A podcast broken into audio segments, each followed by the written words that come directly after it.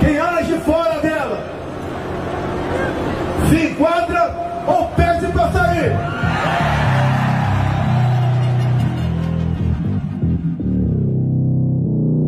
Dia 7, esse é horário, pretendo usar a palavra. Não é uma palavra de ameaça a ninguém. Estaremos em São Paulo fazendo a mesma coisa. Pode ter certeza, vamos ter uma fotografia para o mundo do que vocês querem. Eu só posso fazer alguma coisa se vocês assim o desejarem. Povo abençoado do Brasil. No dia 7 de setembro, nós vamos ter manifestações em favor do Brasil e contra aqueles que querem rasgar Nós a artistas recebemos tudo do povo, uma vida inteira. Chegou a hora de nós 7 de pensarmos setembro estaremos em Brasília, apoiando o movimento pela Dia mudança. 7 de setembro estarei com meus amigos patriotas Dia em 7 de setembro estaremos em Brasília. Cara, eu achei que era brincadeira, meu. Camiseta pra cada um, mais o ônibus, mais 100 reais de alimentação. Dizer a você que qualquer decisão do senhor Alexandre de Moraes, esse presidente não vai cumprirá. O nosso povo já se esgotou. Tem tempo ainda para pedir o seu poder e cuidar da tua vida. Bolsonaro hoje foi para o tudo ou nada. Caminhoneiros que apoiam o presidente Jair Bolsonaro bloquearam estradas em ao menos 15 estados do país, segundo o balanço do governo. Fala com os caminhoneiros aí. São nossos aliados, mas esses bloqueios aí atrapalham a nossa economia. Uma declaração no qual o presidente afirma formalmente que não tem intenção de agredir quaisquer dos poderes. Foi confuso, difícil de ler. O presidente Bolsonaro não recuou, nem se comprometeu com nenhum tipo de moderação. Isso não existe com ele. O que aconteceu hoje, nós já vimos acontecer outras vezes. Ele sentiu o cheiro do perigo e daí ele buscou proteção. Bem que eu pedi, um- bem que eu pedi uma pastilha.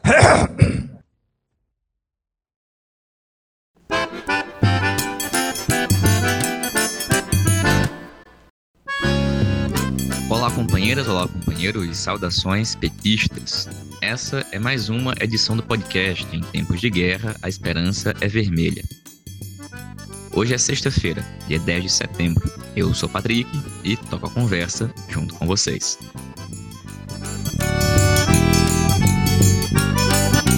No episódio de hoje, trazemos informes e balanços de como é que foram as mobilizações do 7 de setembro em algumas cidades do país e comentamos os desdobramentos políticos da escalada bolsonarista.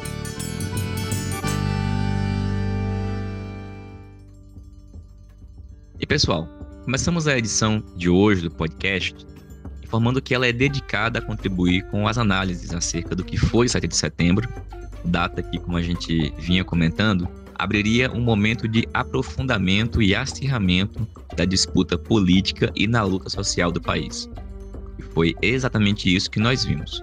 Em todo o país, o bolsonarismo conseguiu dar uma demonstração de força, mobilizando centenas de milhares de pessoas. Uma mobilização que não pode ser desprezada, como se tentou fazer em algumas análises que disseram que o ato em Brasília e em São Paulo tinham flopado, para usar o termo do momento. No entanto, assim como a gente não deve subestimar a força da extrema-direita, nós precisamos destacar o acerto que foi a mobilização convocada pela esquerda e pelas forças do campo democrático popular, que em todo o país também foram às ruas construindo o grito dos excluídos e das excluídas. Ou seja, as ruas foram disputadas. É evidente que o montante de recursos, a preparação, o tempo, o financiamento e o medo que os bolsonaristas mobilizaram fizeram com que tanto os seus atos fossem grandes, quanto desmobilizassem um setor da esquerda que, convenhamos, bambiou, para falar o mínimo, na participação e nas mobilizações do grito dos excluídos e excluídas. De toda forma, nós fomos às ruas e isso foi muito importante. No entanto, o que começou no dia 7 de setembro não terminou no 7 de setembro. Mesmo que nós não tenhamos visto desfile de tropas, batalhões policiais ou milícias publicamente armadas, Bolsonaro esticou a corda. cometeu mais crimes de responsabilidade, gritou a plenos pulmões em Brasília e em São Paulo que não mais obedecerá decisões judiciais e instigou a paralisação dos caminhoneiros. Diante desse cenário, um setor da direita viu uma brecha e tentou aproveitar. Setores como o PSDB, por exemplo, pegaram a oportunidade para tentar encher algum dos balões de ensaio da chamada terceira via, convocando reunião e, convenhamos cinicamente, definindo que agora eles são oposição ao Bolsonaro. Por parte das ditas instituições, o que nós vimos foram notas de repúdio e pronunciamentos. Pronunciamentos que, quando simplesmente não deram em nada, como os pronunciamentos dos presidentes do STF e do Senado Federal, passaram pano e praticamente demonstraram apoio a Bolsonaro, como os pronunciamentos do Procurador-Geral da República, Augusto Aras, e do presidente da Câmara dos Deputados, Arthur Lira, que são aliados de Bolsonaro. E o próprio Bolsonaro, por sua vez, seguiu se movimentando no campo da mobilização de massas e também no campo institucional. Ele chamou o golpista Michel Temer para ser um dos articuladores de um de seus movimentos calculados. Esses movimentos que buscam aparentar recursos, mas que na verdade sempre servem para ele ganhar mais tempo enquanto prepara o próximo movimento e também dar como fato consumado e ficar sem punição todas as suas condutas e ações criminosas. Não vamos esquecer da chamada crise militar, entre aspas, quando ele escalou contra a democracia e o saldo do suposto recuo foi, na verdade, a troca de todo o comando militar, um comando que poucos meses depois colocou tanques nas ruas de Brasília no dia da votação da PEC do voto impresso.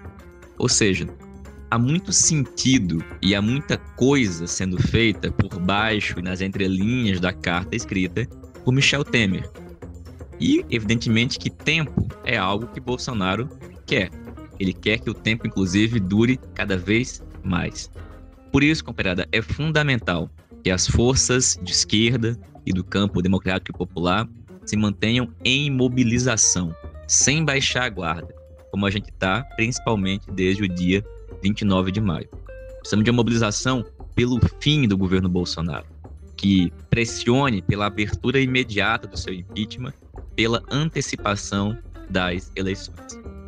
E essa pauta, evidentemente, não tem relação nenhuma com aquela dos setores da direita, que são cúmplices de Bolsonaro e do seu programa, mas que tentam construir a chamada terceira via.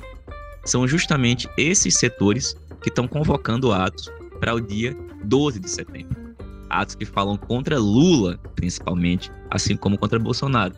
Ou seja, são atos para atacar o campo democrático popular, em especial o PT e em particular Lula, como tem feito diariamente, por exemplo, Ciro Gomes, em tentativas de igualar o Fora Bolsonaro com a campanha contra Lula. Nós não devemos embarcar nisso. Por isso, foi correta a decisão da CUT em já anunciar que não vai participar, bem como foi correta a decisão do PT de convocar uma reunião do seu diretório nacional para esse sábado, dia 11 de setembro. Uma reunião que, convenhamos, já devia ter acontecido e, evidentemente, não podia esperar mais. Na nossa opinião, comparado, o PT precisa reforçar a campanha Fora Bolsonaro, contribuindo para que a campanha tenha uma organização e um funcionamento à altura das tarefas que a gente está se propondo tem que propor para a campanha Fora Bolsonaro que a oposição de esquerda realize, no máximo até o dia 3 de outubro de 2021, atos em todas as capitais do país. Atos que sejam precedidos de mobilizações nas periferias, locais de estudo, trabalho, moradia, de lazer, como aconteceu em várias cidades, inclusive agora, na preparação para o 7 de setembro. A gente tem que propor a todos os partidos e organizações democráticas do campo de esquerda que protocolem pedidos de impeachment e realizem atos unificados, no máximo até o 15 de novembro de 2021, evidentemente preservando o direito de todo mundo que compareça com suas próprias identidades, mas cabe ao PT explicitar sua posição programática contra o bolsonarismo e também contra o neoliberalismo. Ou seja, existe uma série de atitudes que têm que ser tomadas imediatamente. Precisamos enfrentar, evidentemente, no campo institucional como sendo feito, mas com cada vez mais força na luta de massas, na luta social. É assim que a gente pode enfrentar, também derrotar a escalada autoritária, o bolsonarismo e todos os seus aliados. E dito isso, a gente começa a escutar agora alguns informes e opiniões e balanço de companheiros e companheiras sobre como é que foi o 7 de setembro em algumas cidades do país. Vocês já viram que durante os atos a gente fez edições do podcast dedicadas exclusivamente a isso. Achamos que é importante que a gente tenha uma visão panorâmica, como é que foram os atos em algumas cidades. E a gente começa ouvindo a companheira Guida Calisto, que é vereadora na cidade de Campinas, e fala como é que foi o ato lá na cidade, também na capital São Paulo.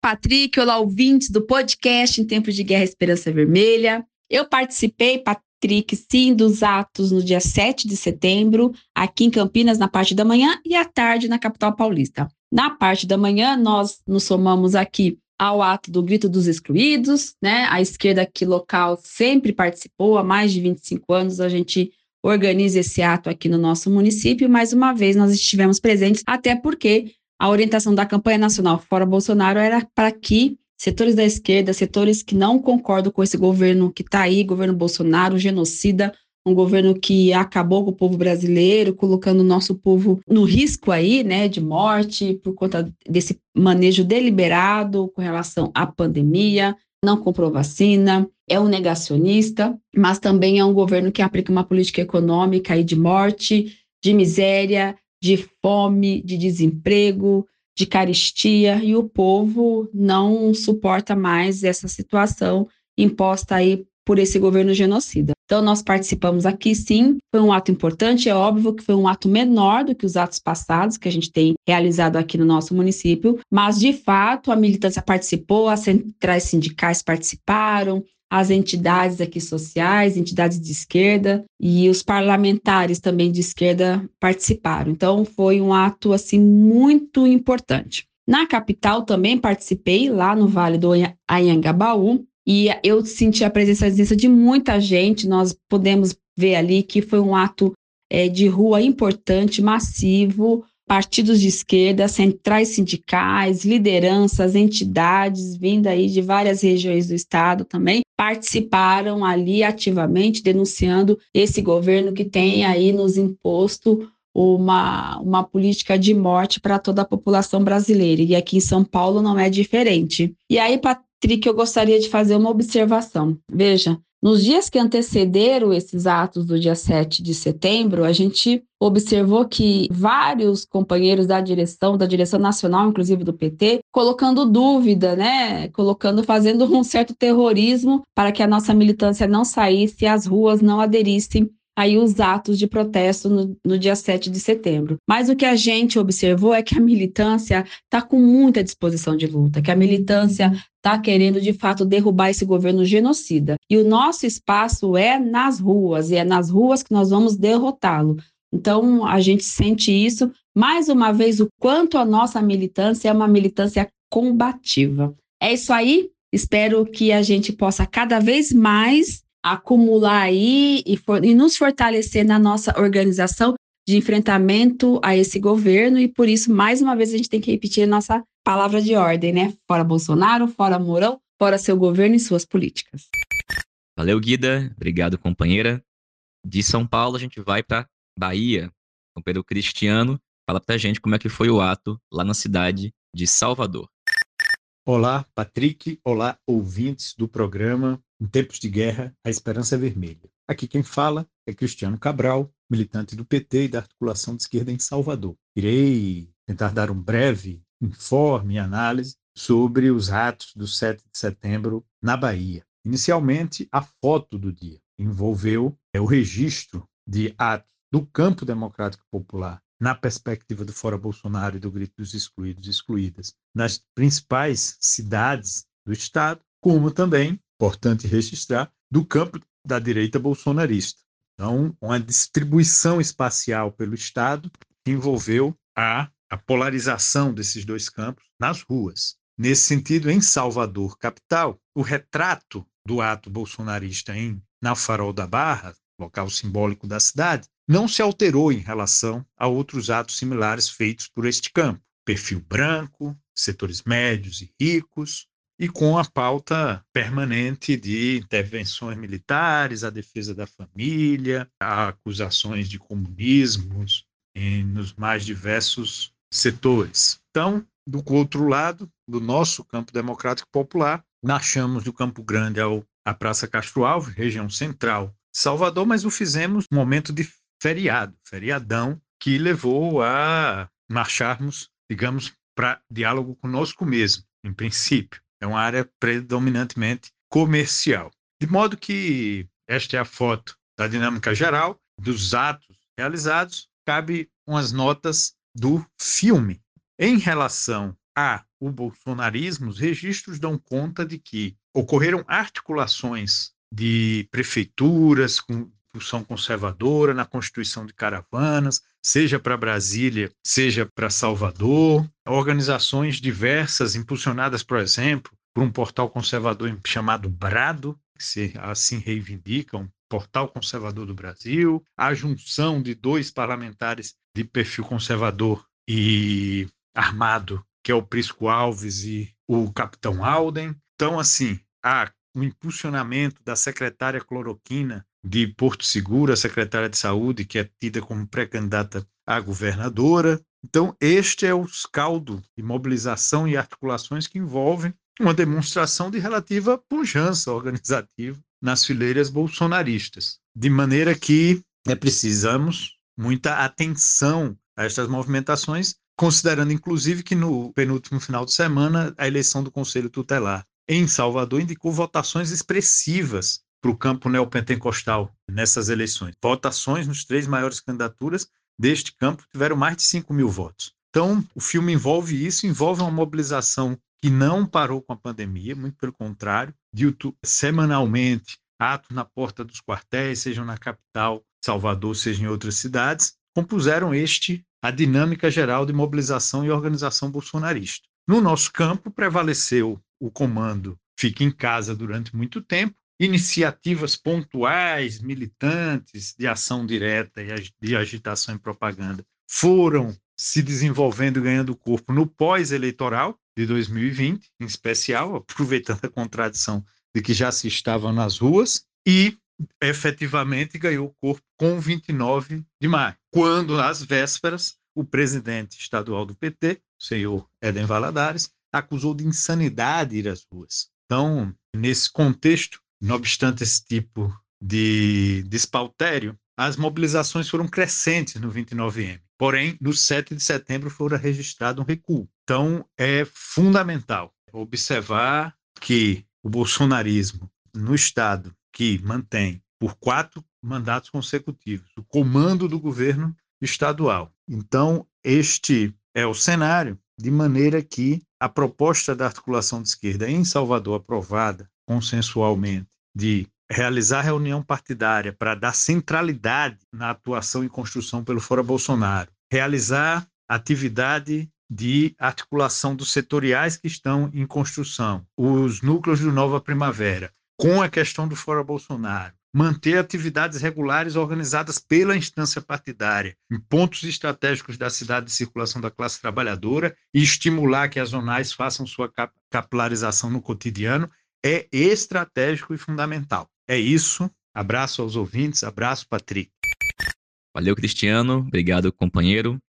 Ainda no Nordeste, a gente vai escutar agora o companheiro Tadeu, que fala pra gente como é que foi o ato na cidade de Aracaju, em Sergipe.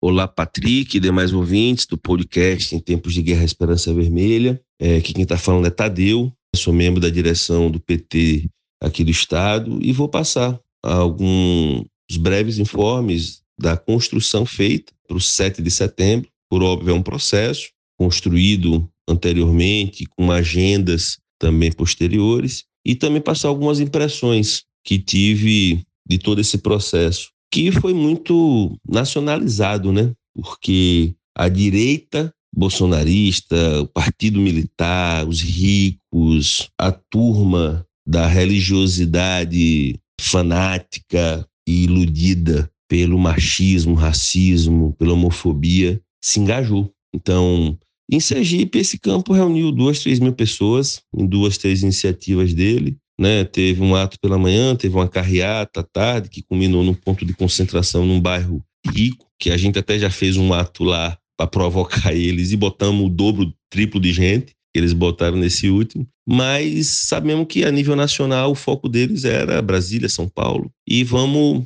ver os desdobramentos aí dessa carta do Cavernícola ao STF que propõe um acordo por cima, um novo pacto das elites, para continuar passando a boiada por cima da cabeça do povo brasileiro, pisoteando os nossos direitos, pisoteando nossas vidas, matando de fome, matando de bala, matando de Covid o nosso povo trabalhador. Do ponto de vista do campo democrático, popular, socialista, que coordena a campanha Fora Bolsonaro em Sergipe, que junto com a religiosidade de base que constrói historicamente o grito dos excluídos aqui também, nós tivemos uma preparação desde o dia 1 de setembro muito orgânica, né? Fizemos uma reunião presencial, tiramos um calendário de mobilização no bairro de periferia, né, no complexo dos conjuntos populares que a gente ia atuar, panfletagem, carro de som, casa a casa, nos comércios, no ponto de ônibus, diálogo fraterno com todas as forças políticas e sociais presentes, aparando arestas. E tivemos uma grata surpresa que na concentração do 7 de setembro em Aracaju, 5, 6 mil pessoas, carroceiros, domésticas, religiosidade, militância sindical, partidária, a população veio. Desceu a ladeira e veio para a avenida principal, parecendo um desfile cívico das escolas que normalmente acontecia naquele bairro. Então foi uma preparação muito bonita. É claro que a gente vai precisar, na próxima reunião de balanço, aparar estas, debater melhor processos, melhorar a comunicação e tentar engajar o maior número de entidades nessa organização prévia, certo? Bom, na reunião presencial do dia 1 de setembro, a gente também, além de fazer essa preparação que construiu o 7 de setembro em Aracaju, a gente também tirou um calendário em outros territórios do estado, né? Região Sul, região Centro-Sul, Agreste, Sertão e um ato para o dia 14. Objetivamente, sábado, dia 11 de setembro, nós temos dois atos em duas feiras regionais, Lagarto e Itabaiana. Nós estamos em processo de mobilização durante todo a sexta-feira, sábado, e no dia 14, um grande ato na capital Aracaju, dizendo não à reforma administrativa e sim ao impeachment. Forte abraço, Patrick. Valeu, Tadeu. Obrigado, companheiro. De Salvador para Fortaleza, a companheira Aila fala para a gente como é que foi o ato em Fortaleza, Ceará. Boa tarde, companheiros e companheiras. Estou aqui para falar um pouco do ato que aconteceu em Fortaleza, no dia 7 de setembro, Portanto, o grito dos excluídos foi considerado um ato importante. Pela avaliação da CUT, tinha 10 mil pessoas. O ato foi realizado no bairro da Serrinha, um bairro mais considerado férico. Saiu circulando nas ruas, tinha muita adesão da população. As ruas, a gente ia passando nas ruas, pessoas ficavam eufóricas, comemoravam, batiam palma, algumas acompanhavam, outros tiravam sua bandeira de algum lugar e chegava na calçada com elas. O fato é que foi um ato importante nesse momento. Outro fato considerado preocupante foi o ato da direita, né, que eles conseguiram colocar mais gente do que todos os atos realizados em Fortaleza, mas eles saíram em carreata, tinha muita gente, muito carro, mas, no entanto, né, era um ato em Fortaleza mas foi articulado no estado inteiro, com ônibus, com carros, com grana. Então, por isso eles conseguiram realizar um ato considerável grande. Mas, por outro lado, né, a adesão, como eles eram na região rica da cidade, então não tinha gente na rua, população, né? Então, digamos que eram eles com eles mesmos, né? Enquanto o nosso tinha todo esse da participação da população e também a alegria né, do povo, a animação de estar tá vendo a gente protestando, dizer contra fora Bolsonaro. Então, assim, essas questões todas fazem com que a gente considere o ato importante, o ato vitorioso para a classe trabalhadora e para o povo. Então, eu sou Aila Marques, militante feminista, dirigente sindical e do Diretório Municipal do PT Fortaleza. Obrigado, Aila. De Fortaleza, gente, vamos escutar o companheiro Adilson, que fala pra gente como é que foi o ato na capital do Mato Grosso do Sul, na cidade de Campo Grande. Olá, Patrick. Olá, ouvinte do podcast Em Termos de Guerra Esperança Vermelha. Aqui é o Adilson, militante da articulação de esquerda em Campo Grande, Mato Grosso do Sul, e militante sindical do setor dos servidores públicos federais. Fala aqui fazer um breve balanço sobre os atos do dia 7 de setembro. Começo pelos atos da extrema-direita, que ocorreram em vários lugares no estado, mas principalmente em Campo Grande, ocorreram no período da manhã. A composição né, desses atos foi representou aquilo que a gente entende como bolsonarismo, ou seja, o latifúndio travestido de agronegócio aqui do nosso estado, que é muito forte em nosso estado, setores militares que também são representativos aqui na nossa cidade, setores evangélicos que convocaram a população, trabalhadores de setores médios e deu um colorido especial, diferente para a mobilização. Todos né, sob, sob o verde e amarelo e sob também as palavras de ordem aí que é, predominaram no, no movimento bolsonarista, ou seja, em afronta ao STF pela intervenção militar, questão do voto impresso, que também compareceu de maneira não tão significativa. Enfim, essa era a pauta colocada pela mobilização bolsonarista e, claro, né, a declaração de um forte apoio ao presidente Bolsonaro.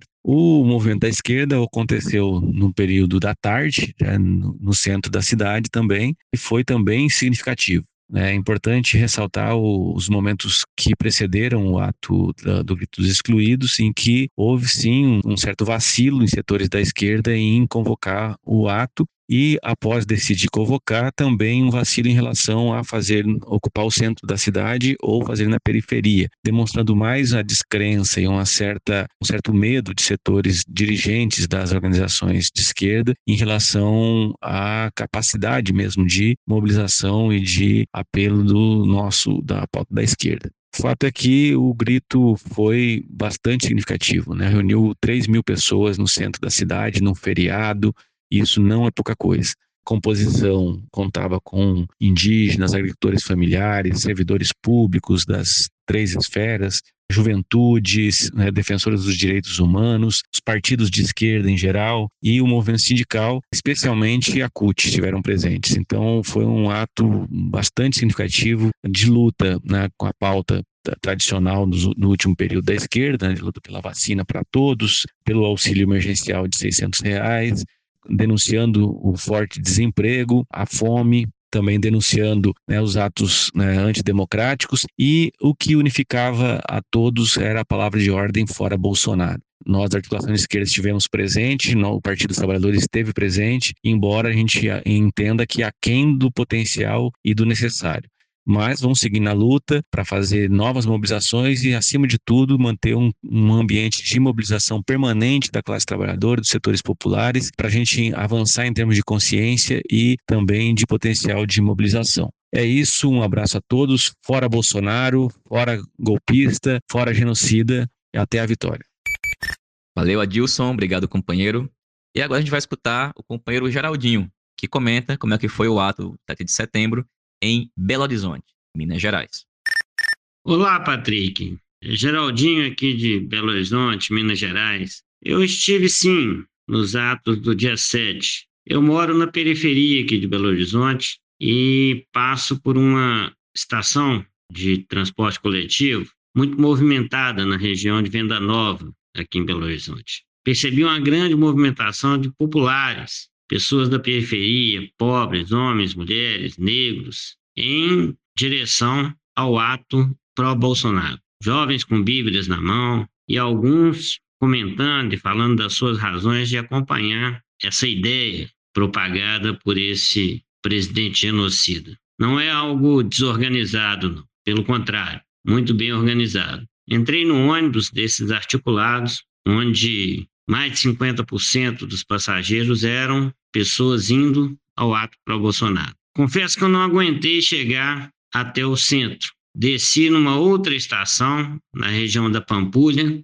que é uma região mais de classe média, média alta, para tentar pegar outro ônibus e sair daquele inferno que eu estava. a situação estava pior. Naquela estação da Pampulha, era muito mais ainda o número de pessoas indo ao ato com bandeiras, camisas, muito organizado. Carros passando pela avenida, buzinando, algo que eu nunca tinha visto em termos desse movimento da direita. Então, a minha opinião é que até os meios de comunicação subestimaram a real presença dessa mobilização feita a partir da convocação do genocida e desse movimento fascista é, organizado no nosso país. Fui então à manifestação do Grito dos Excluídos, na Praça Afonso Arinos, onde funciona a tradicional Faculdade de Direito da UFMG, ponto de atos e manifestações populares aqui em Belo Horizonte.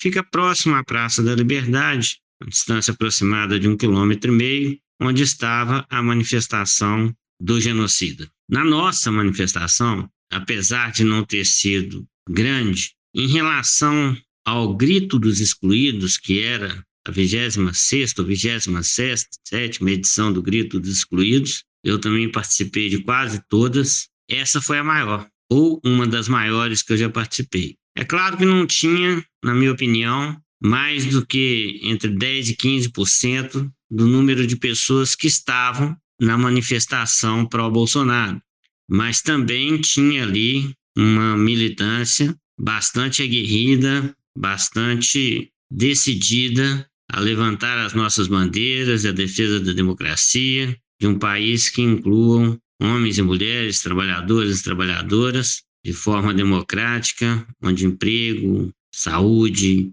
comida, vacina, reforma agrária, pautas históricas nossas ali estavam defesa dos trabalhadores, contra a perda de direitos. Eu também avalio que foi uma boa mobilização. Fizemos depois uma caminhada até a Praça da Estação, onde tradicionalmente nós concluímos essas nossas atividades, percorremos uma parte da cidade, algo em torno de um quilômetro e meio, muita alegria, muita garra, muita palavra de ordem, e eu considero também que foi importante e fundamental que tenhamos ido às ruas no 7 de setembro e nós precisaremos continuar nas ruas. É delas que nós colheremos os resultados que esperamos em 2022. É nas ruas que nós faremos a diferença entre nós e eles. E eu espero que nós sejamos superiores ao final desse processo para que o povo brasileiro possa resgatar a sua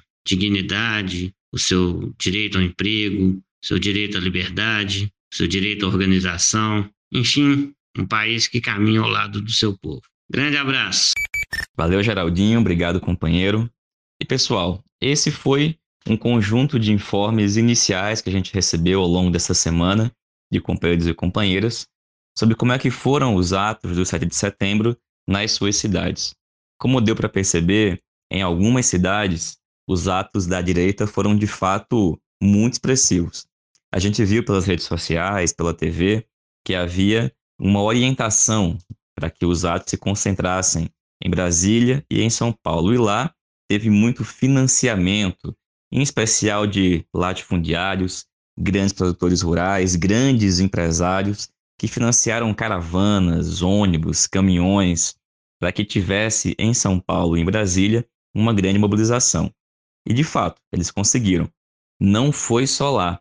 Como a gente escutou aqui, em várias cidades do país também tiveram. E isso tem que, para nós, ser lido como uma demonstração de força. Existe uma base social no bolsonarismo que é forte, que é organizada, que é financiada. E, portanto, aquelas leituras que, ao longo do 7 de setembro, alguns setores tentaram implantar como que tinha flopado, a gente tem que tomar muito cuidado, porque esta base extremista é uma base militante de extrema direita. É por isso que, como a gente falou aqui no começo do podcast, foi imprescindível que nós tivéssemos mobilizações do campo democrático popular no 7 de setembro através do grito dos excluídos e excluídas. Agora, mais do que isso, comparada, é imprescindível que nós tenhamos novas mobilizações do nosso campo. E em um espaço de tempo curto. A gente tem que começar a organizar agora, porque essa demonstração de força da direita mesmo que tenha logo em seguida sido acompanhada de movimentações em outro sentido por parte de Bolsonaro, simplesmente tendem a continuar acontecendo. E as nossas, portanto, também têm que voltar a acontecer e com ainda mais força.